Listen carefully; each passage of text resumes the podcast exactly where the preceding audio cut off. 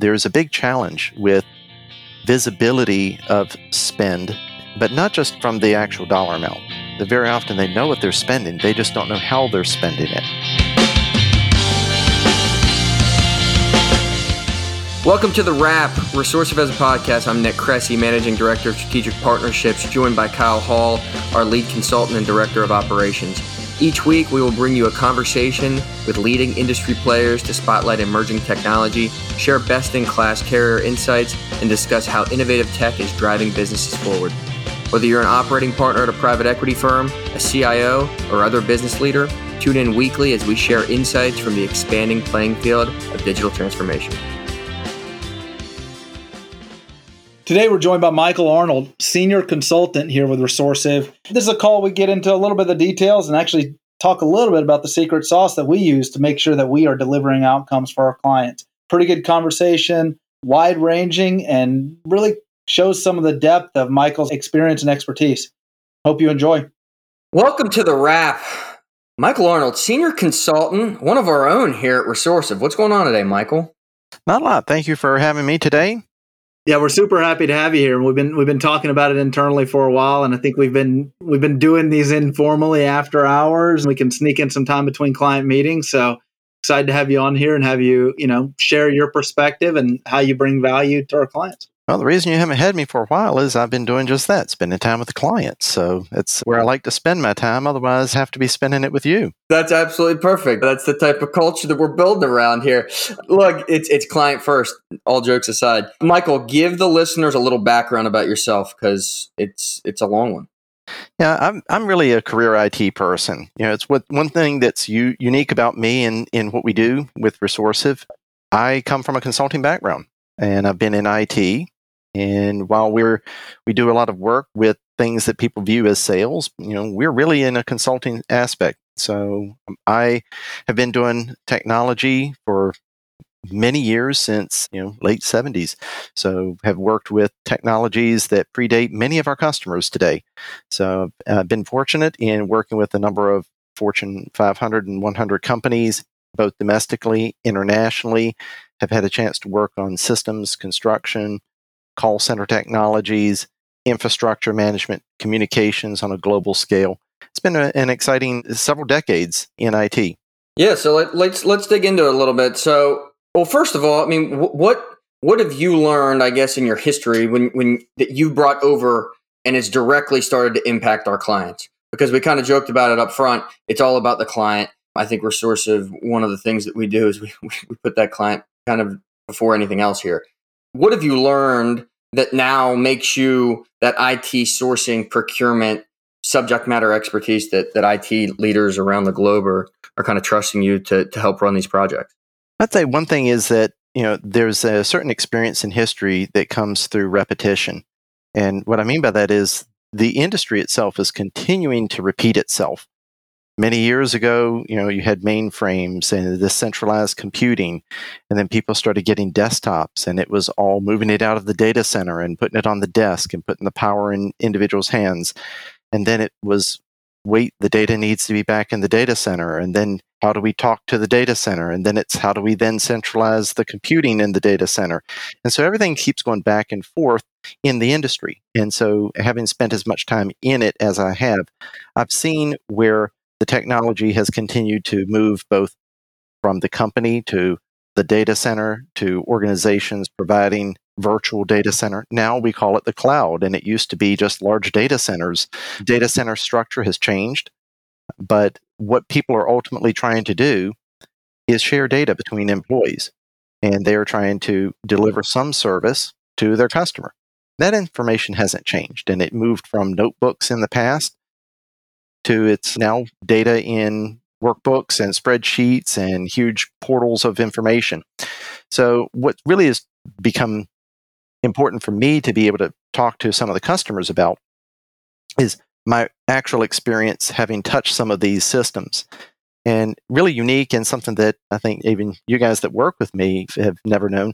Many years ago, I actually worked in the aspect of wholesale distribution of computers that were being built this predates the traditional PC that everyone has from the big box sellers, and where you would source these individual components out of different markets and, and basic custom build computers for people. It was many, many years ago, but the commoditization of those resources really just caused an implosion of that, that it became cheaper to buy from the HPs and the Compaqs and things like this than it was to even build your own. Now, there's a cottage industry now that still custom builds computers, but these are the gamers and the power hungry computing people. But custom computing, what's really unique is you can virtually build your own computer with a number of clicks now inside of you know an Amazon container or Microsoft Azure space. So the construction of having to source individual components to run a business has drastically changed.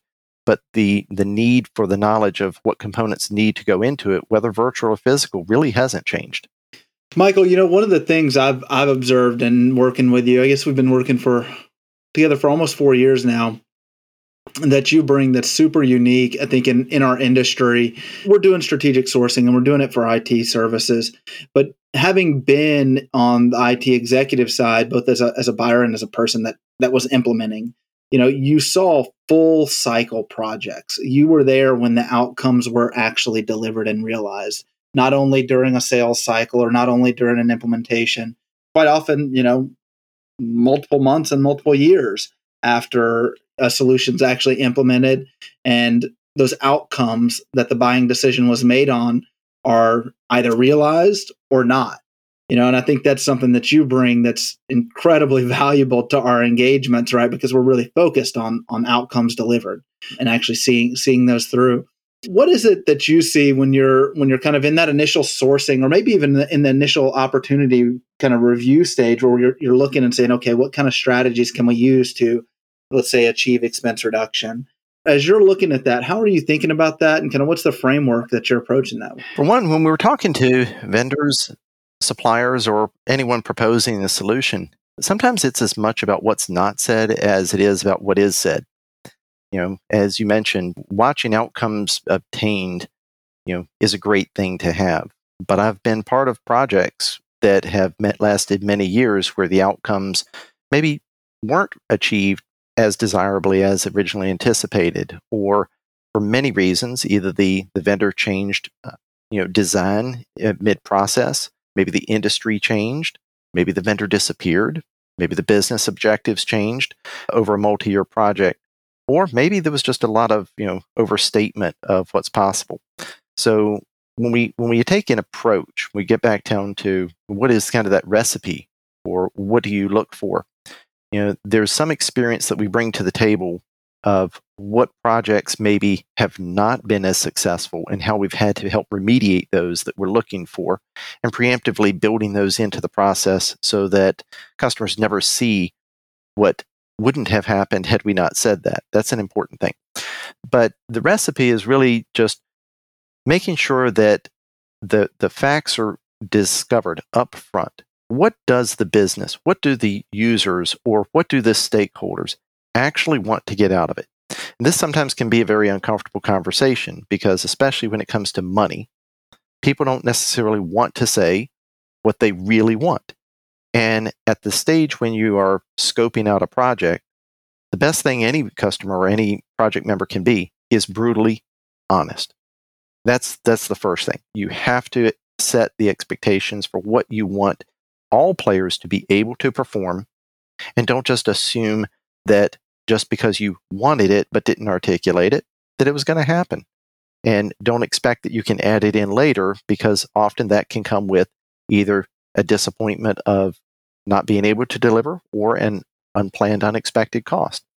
So, really, it's making sure that everyone in the beginning is very understanding and enrolling that there needs to be an honest gathering of objectives and of those outcomes true and complete, and then making sure that you have a vendor who is being honest and forthright with their true current capabilities. And that's a huge thing we've all heard where a vendor is at the table and they're saying, oh, that's in our pipeline for development.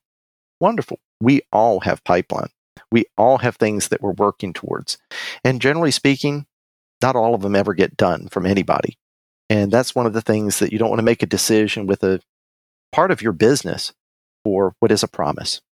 You want to make a real commitment on what is obtainable today and look for the potential growth together once that's in place as they continue to grow and you continue to grow as a company. Look, I, I, I love that. I love that you brought up money because we knew we were getting there anyway. You know, one of the things when you think of Resourcive, if you know anything about us, spend reduction, right? I think one of the things that we've really leaned into in the last, call it 24 months, is a more conscious effort to blend the spend reduction with the subject matter expertise that you're talking about. Now, that's that's primarily driven by private equity, right? What have you learned, you know, working with myself and, and colleagues that, that are reporting back to private equity about this space, about supporting their high growth, rapidly changing IT leaders in those portfolio companies? One thing is that just because technology is advertised as being easy, just because technology is advertised as one click. I'll remind everybody a number of years ago when Microsoft Office was running these commercials for, you know, one click and all of your world and your business was great and you're running around the fields, you know, you know, smelling daisies and it was just wonderful because all you had to do was buy Microsoft Office and your everything was fixed. The reality is that that information that looks easy takes a lot of due diligence, a lot of work to be done and done right and get the right outcomes. So while information says looks very easy to create savings or create a new technology or implement something, the, the key thing we want to say is it is achievable, but we have to make sure that we do it right. Don't rush success. Sometimes when you, you rush things to a certain point, businesses can actually miss even better opportunities. Now, sometimes there's a great time and a place for just taking what's immediately accessible, the best that is right now, because that time is more important than the potential value of money. But in many of these cases, especially with private equity, there's a time and money balance. And so we want to make sure that we're not just rushing time, that we're making sure that we find the right opportunities. And if we approach things with with blinders, then we can we can just charge forward and we can do great work on this one task and miss something that's immediately peripheral. Whether that has a, a collateral cost to it or whether it's just something that we didn't affect, that has a big difference. These can also be accomplished in an iterative program. And so that's really where Resourcive doesn't look at trying to be, you know, a come in and leave. We really want to have a long-term relationship where we are able to take on those that are time sensitive and financially sensitive, but then not just leave and ignore those other opportunities, but to sit down and now continue the process over and over repetitively and maximize that. Because just because you do it today doesn't mean that you won't need to do something else tomorrow. The technology, the industry, and the businesses are all changing. So being, you know, several dozen deals in here, I mean, I can't even count how many deals you've you've led here. What what's the common pain point, the common thread or threads that you're hearing from IT leaders when you're going in there in that rapid growth? Maybe there's M&A that, that's recently closed. What are you going in there and you know what are those initial fires? Is it visibility? Is it understanding and right right setting pricing? Like what what do you see as their main pain point when you're going in and doing that discovery? I think in discovery, there there for for those that have been doing M&A, there's a big challenge with visibility of spend, but not just from the actual dollar amount. Very often they know what they're spending, they just don't know how they're spending it. And they don't know under which account number or anything else. Uh, I'll kind of reference, you know, one one customer recently.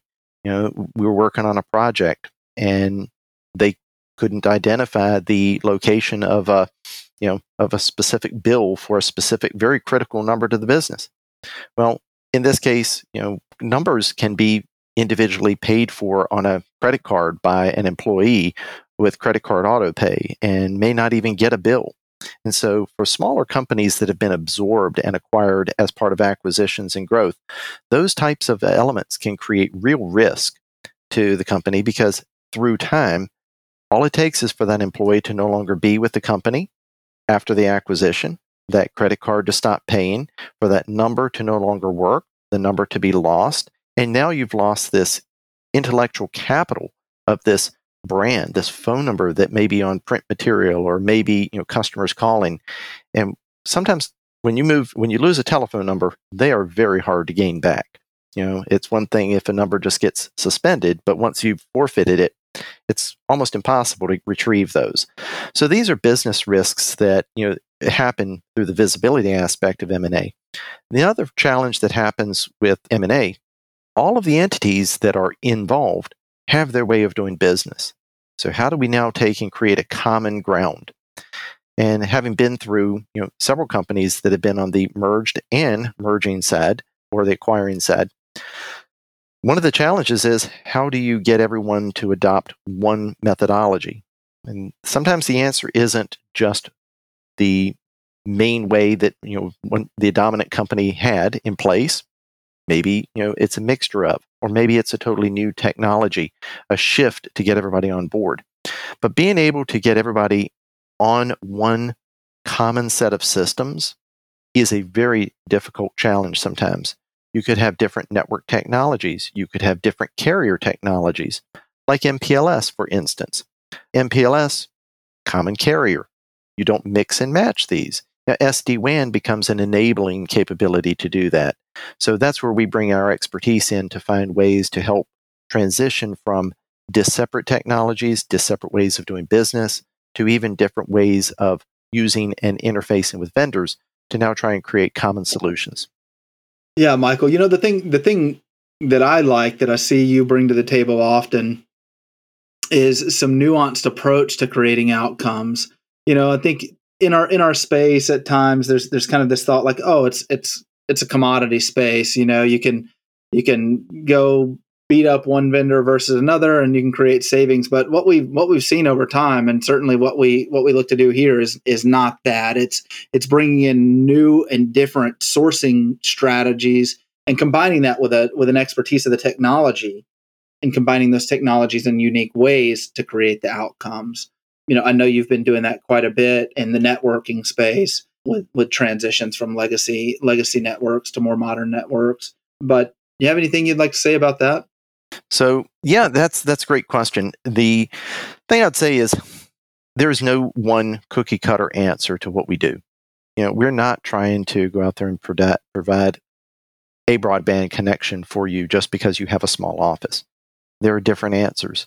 And sometimes the answer is a little of this and a little of that combined to create something great. And other times it is doubling down or tripling down with a single vendor to maximize everything that one vendor can do.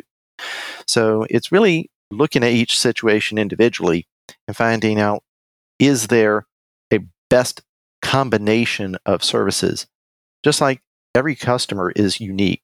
And it's interesting that uh, it would always bother me when vendors would come to me as a customer and and just listen to what I would say about how I'm trying to build our business or how we're trying to put our technology in.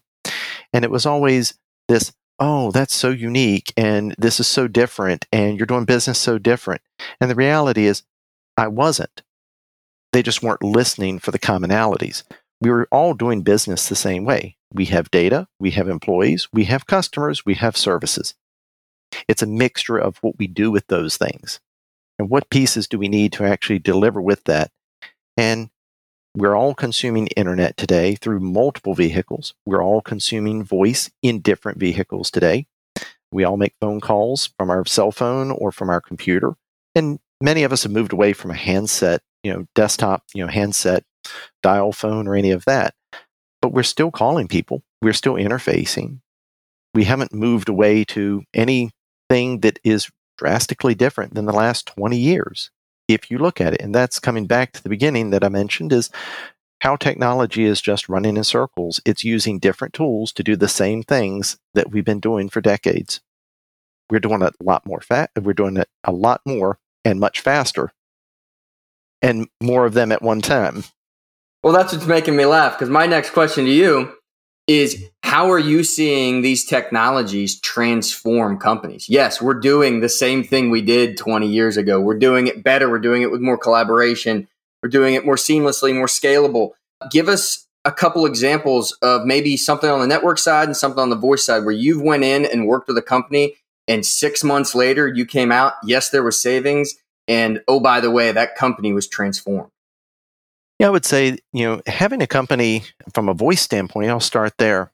Once companies have moved into a true unified phone system, whether it's an on premise single phone system or whether it's a cloud technology, once they all of a sudden realize that all of the individual locations can call each other without actually having to leave the building, dial nine, or you know they're able to use technologies, be it Microsoft Teams or any other collaborative element. Even before we add video to it, the fact that people are actually communicating through their computer kept them from being tethered to their desk. And that was a huge important thing that happened in 2020, obviously, that people were suddenly freed from their desk. Now, companies that really weren't using voice at that point in a collaborative way or on their computer suddenly found themselves in a difficult position back during 2024 as they started sending workers from home, suddenly started to use cell phones from a employee's perspective or having to buy massive cell phone plans. So that, that drove a lot of informational need. I had one one particular customer. It was I will reference they were working on a, a collaboration suite product for us, and we were in that implementation, and things were moving along very well. They were moving to a you know combined voice and collaboration platform that would allow them to not only chat but share screen, share content, documents, and everything else, but also make phone calls. And they had made this decision to implement, you know, right at the end of 2019, and they were implementing in in 2020, and they had just finished this out, and then next thing you know, here we end up with COVID. And from this business's standpoint, had they not done this, then they would not have been able to continue business the way that they did. So this particular business, you know, being in the educational space, it put them in a strategically perfect position that they were able to have already just finished implementing a technology that they were immediately able to turn into a student facing tool to allow their customer, their students, to actually continue being revenue generating people for them, providing a service back to them. So that was transformative. Had they not done that, they didn't even do it in, in consideration of COVID coming or work from home, they were just doing it as a natural business strategy. But it transformed not only the business, but it transformed how they operated with their customers. And their timing was perfect. They were ahead of the curve. From a network perspective, we also see customers being able to address regulatory and or geographic constraints. So I think that's a big thing is where customers used to, you know, nobody ever got fired for hiring IBM or AT&T. Well, the answer is that's a little different now because sometimes those companies independently don't have the footprint in certain areas or they don't have the price points that customers want to fit. So when we start moving into more commodity network products and still adding service function around it, like with SD WAN or additional routers and security features, customers are able to move away from this private MPLS and costly infrastructure into a different way of having flexibility so now having redundancy can be much cheaper. Having more bandwidth can be much cheaper. And security is actually still attainable, even though they're using commodity and what would be public access products. So these are transformative because then customers are able to have more than one connection affordably for a location. One of my customers had single connections in each location because the cost of those MPLS were all that was really cost justified for those. Once we move them into a new technology, then they could actually afford to have more than one connection using different technologies because now the market was accessible because more than one smaller player serviced their facilities. So they could kind of mix and match these and still get the both performance and security that they had in older legacy products. That was transformative because now when an outage occurs, then it just puts maybe a, a it's a different shift. The business wasn't shut down. Maybe it just performs slightly differently. Or in some cases, there's no change at all to the business. We had, and this actually goes back to network monitoring. It's a very important thing, especially as we move into this.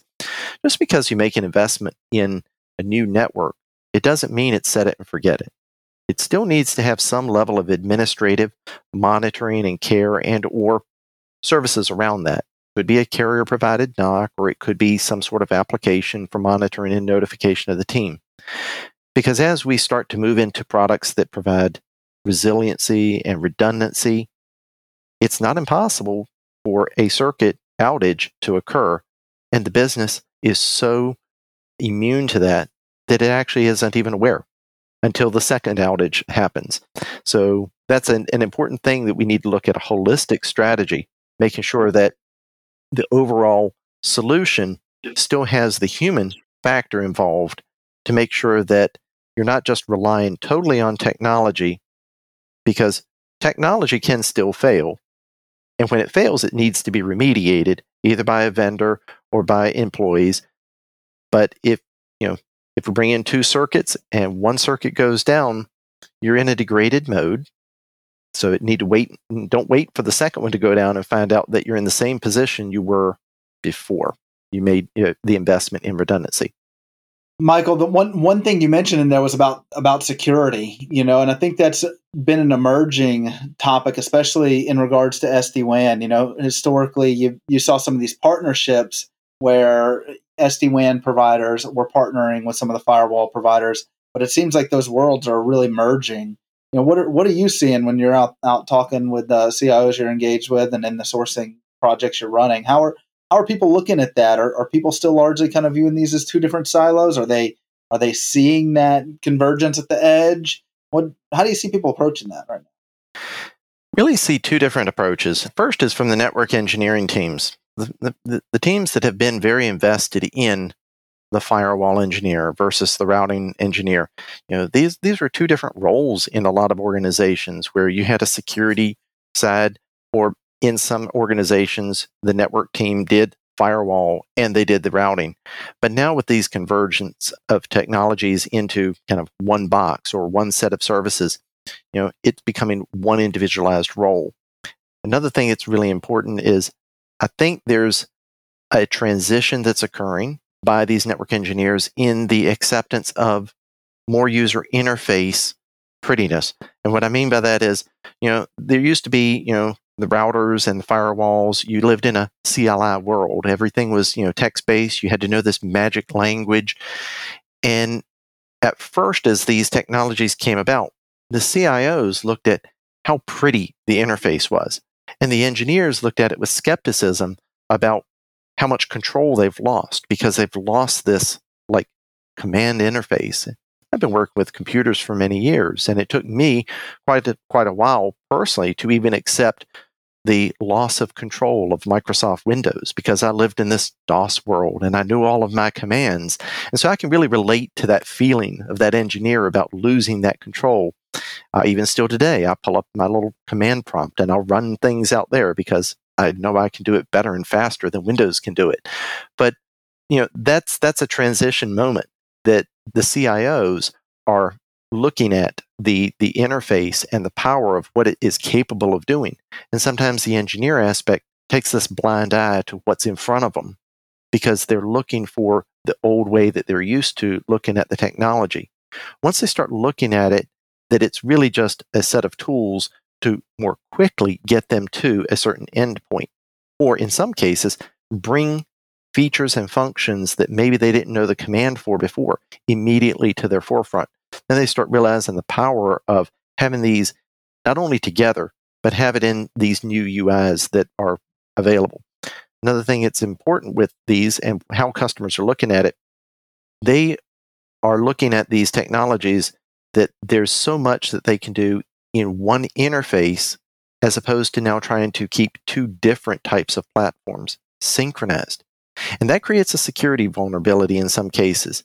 You know, if you have tiny holes in one aspect and tiny holes in another area, some people would look at this as being, well, but the opportunity of someone making it through both of them is very low. So there's a concern about having this in one. The reality of that is you don't want any holes. And if you can have no holes in one area, then you're far safer than having small holes in two different areas. And from a security posture standpoint, sometimes vendors who do this for their business can help you as a business do it better than you could individually because they have a lot of lessons that they've learned from many customers, many industries. And it's not to say that the engineers today aren't good, they're great engineers. The technology has just gotten very complicated. And what the businesses expect the engineers to do today with much smaller teams, much shorter time frames, and much lower budgets is very hard for them to attain that same quality level without the aid of what the vendors have to offer.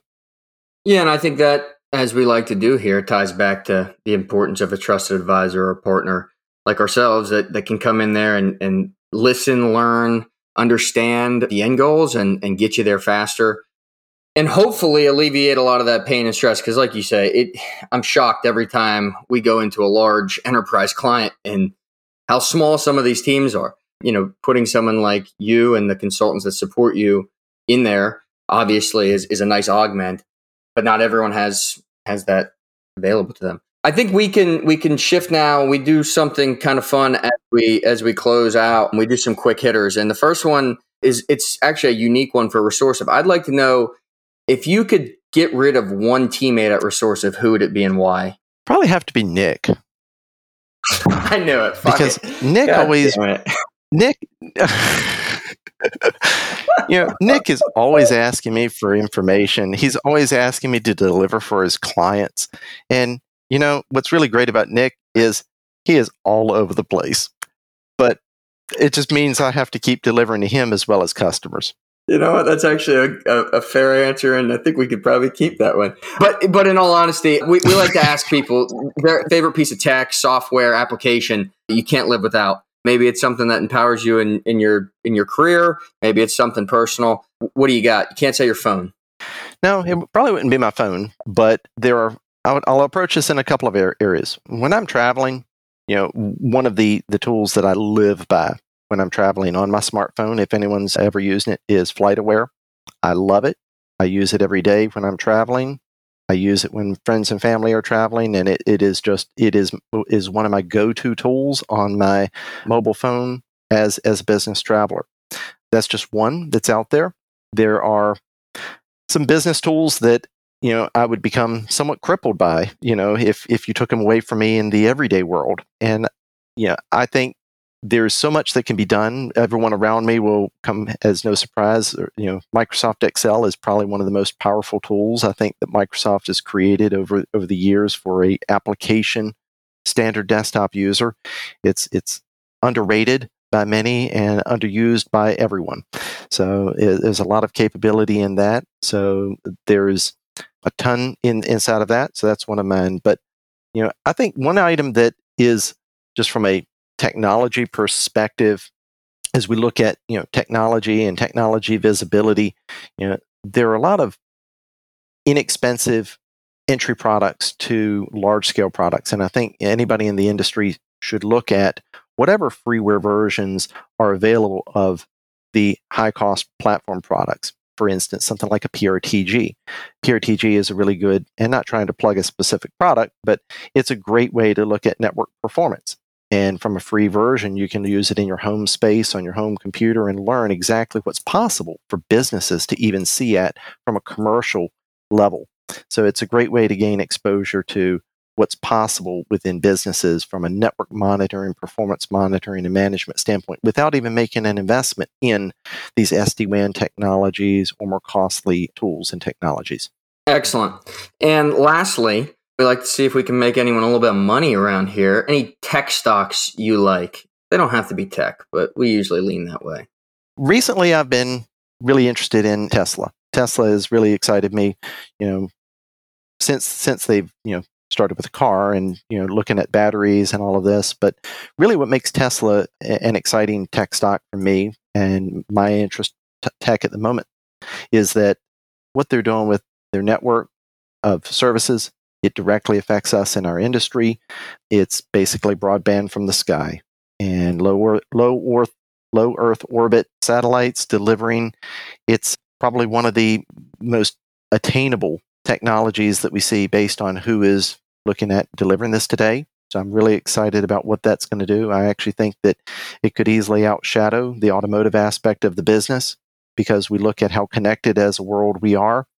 And if we take, for instance, this last year, how stable we all are with lack of travel, those cars are becoming less important and our internet is becoming more.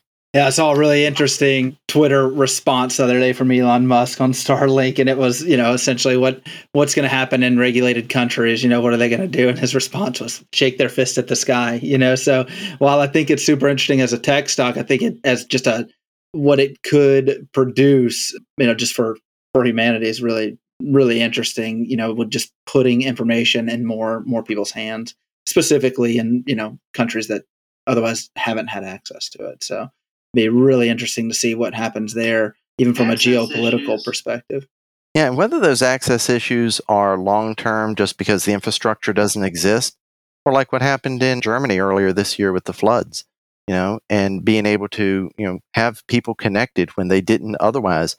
The term I used earlier with some people that I spoke with was it was life changing for some people that they could actually communicate with their loved ones and let them know that they were alive. I mean, this this is transformative to a community, and it also shows some of the weakness of the ter- terrestrially bound, you know, network infrastructure that we have. We are not a terrestrially bound, you know, set of people. We want to always be on the move, and we don't want our internet in one location. We're having more bandwidth on our phones, and want our phones and computers to move with us. So I think that's really an important area, and that's why that's my tech stock. Love it. Well, I appreciate you coming on here. We we both do.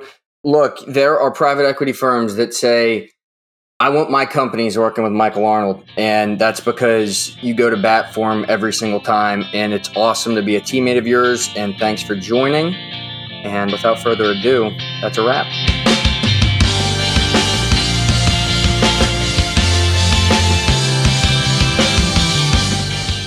Thanks for listening to The Wrap, Resourcive as a podcast. For more information about Resourcive and how we are creating value for our clients, find us at resourcive.com or reach out to us directly at thewrap at resourcive.com.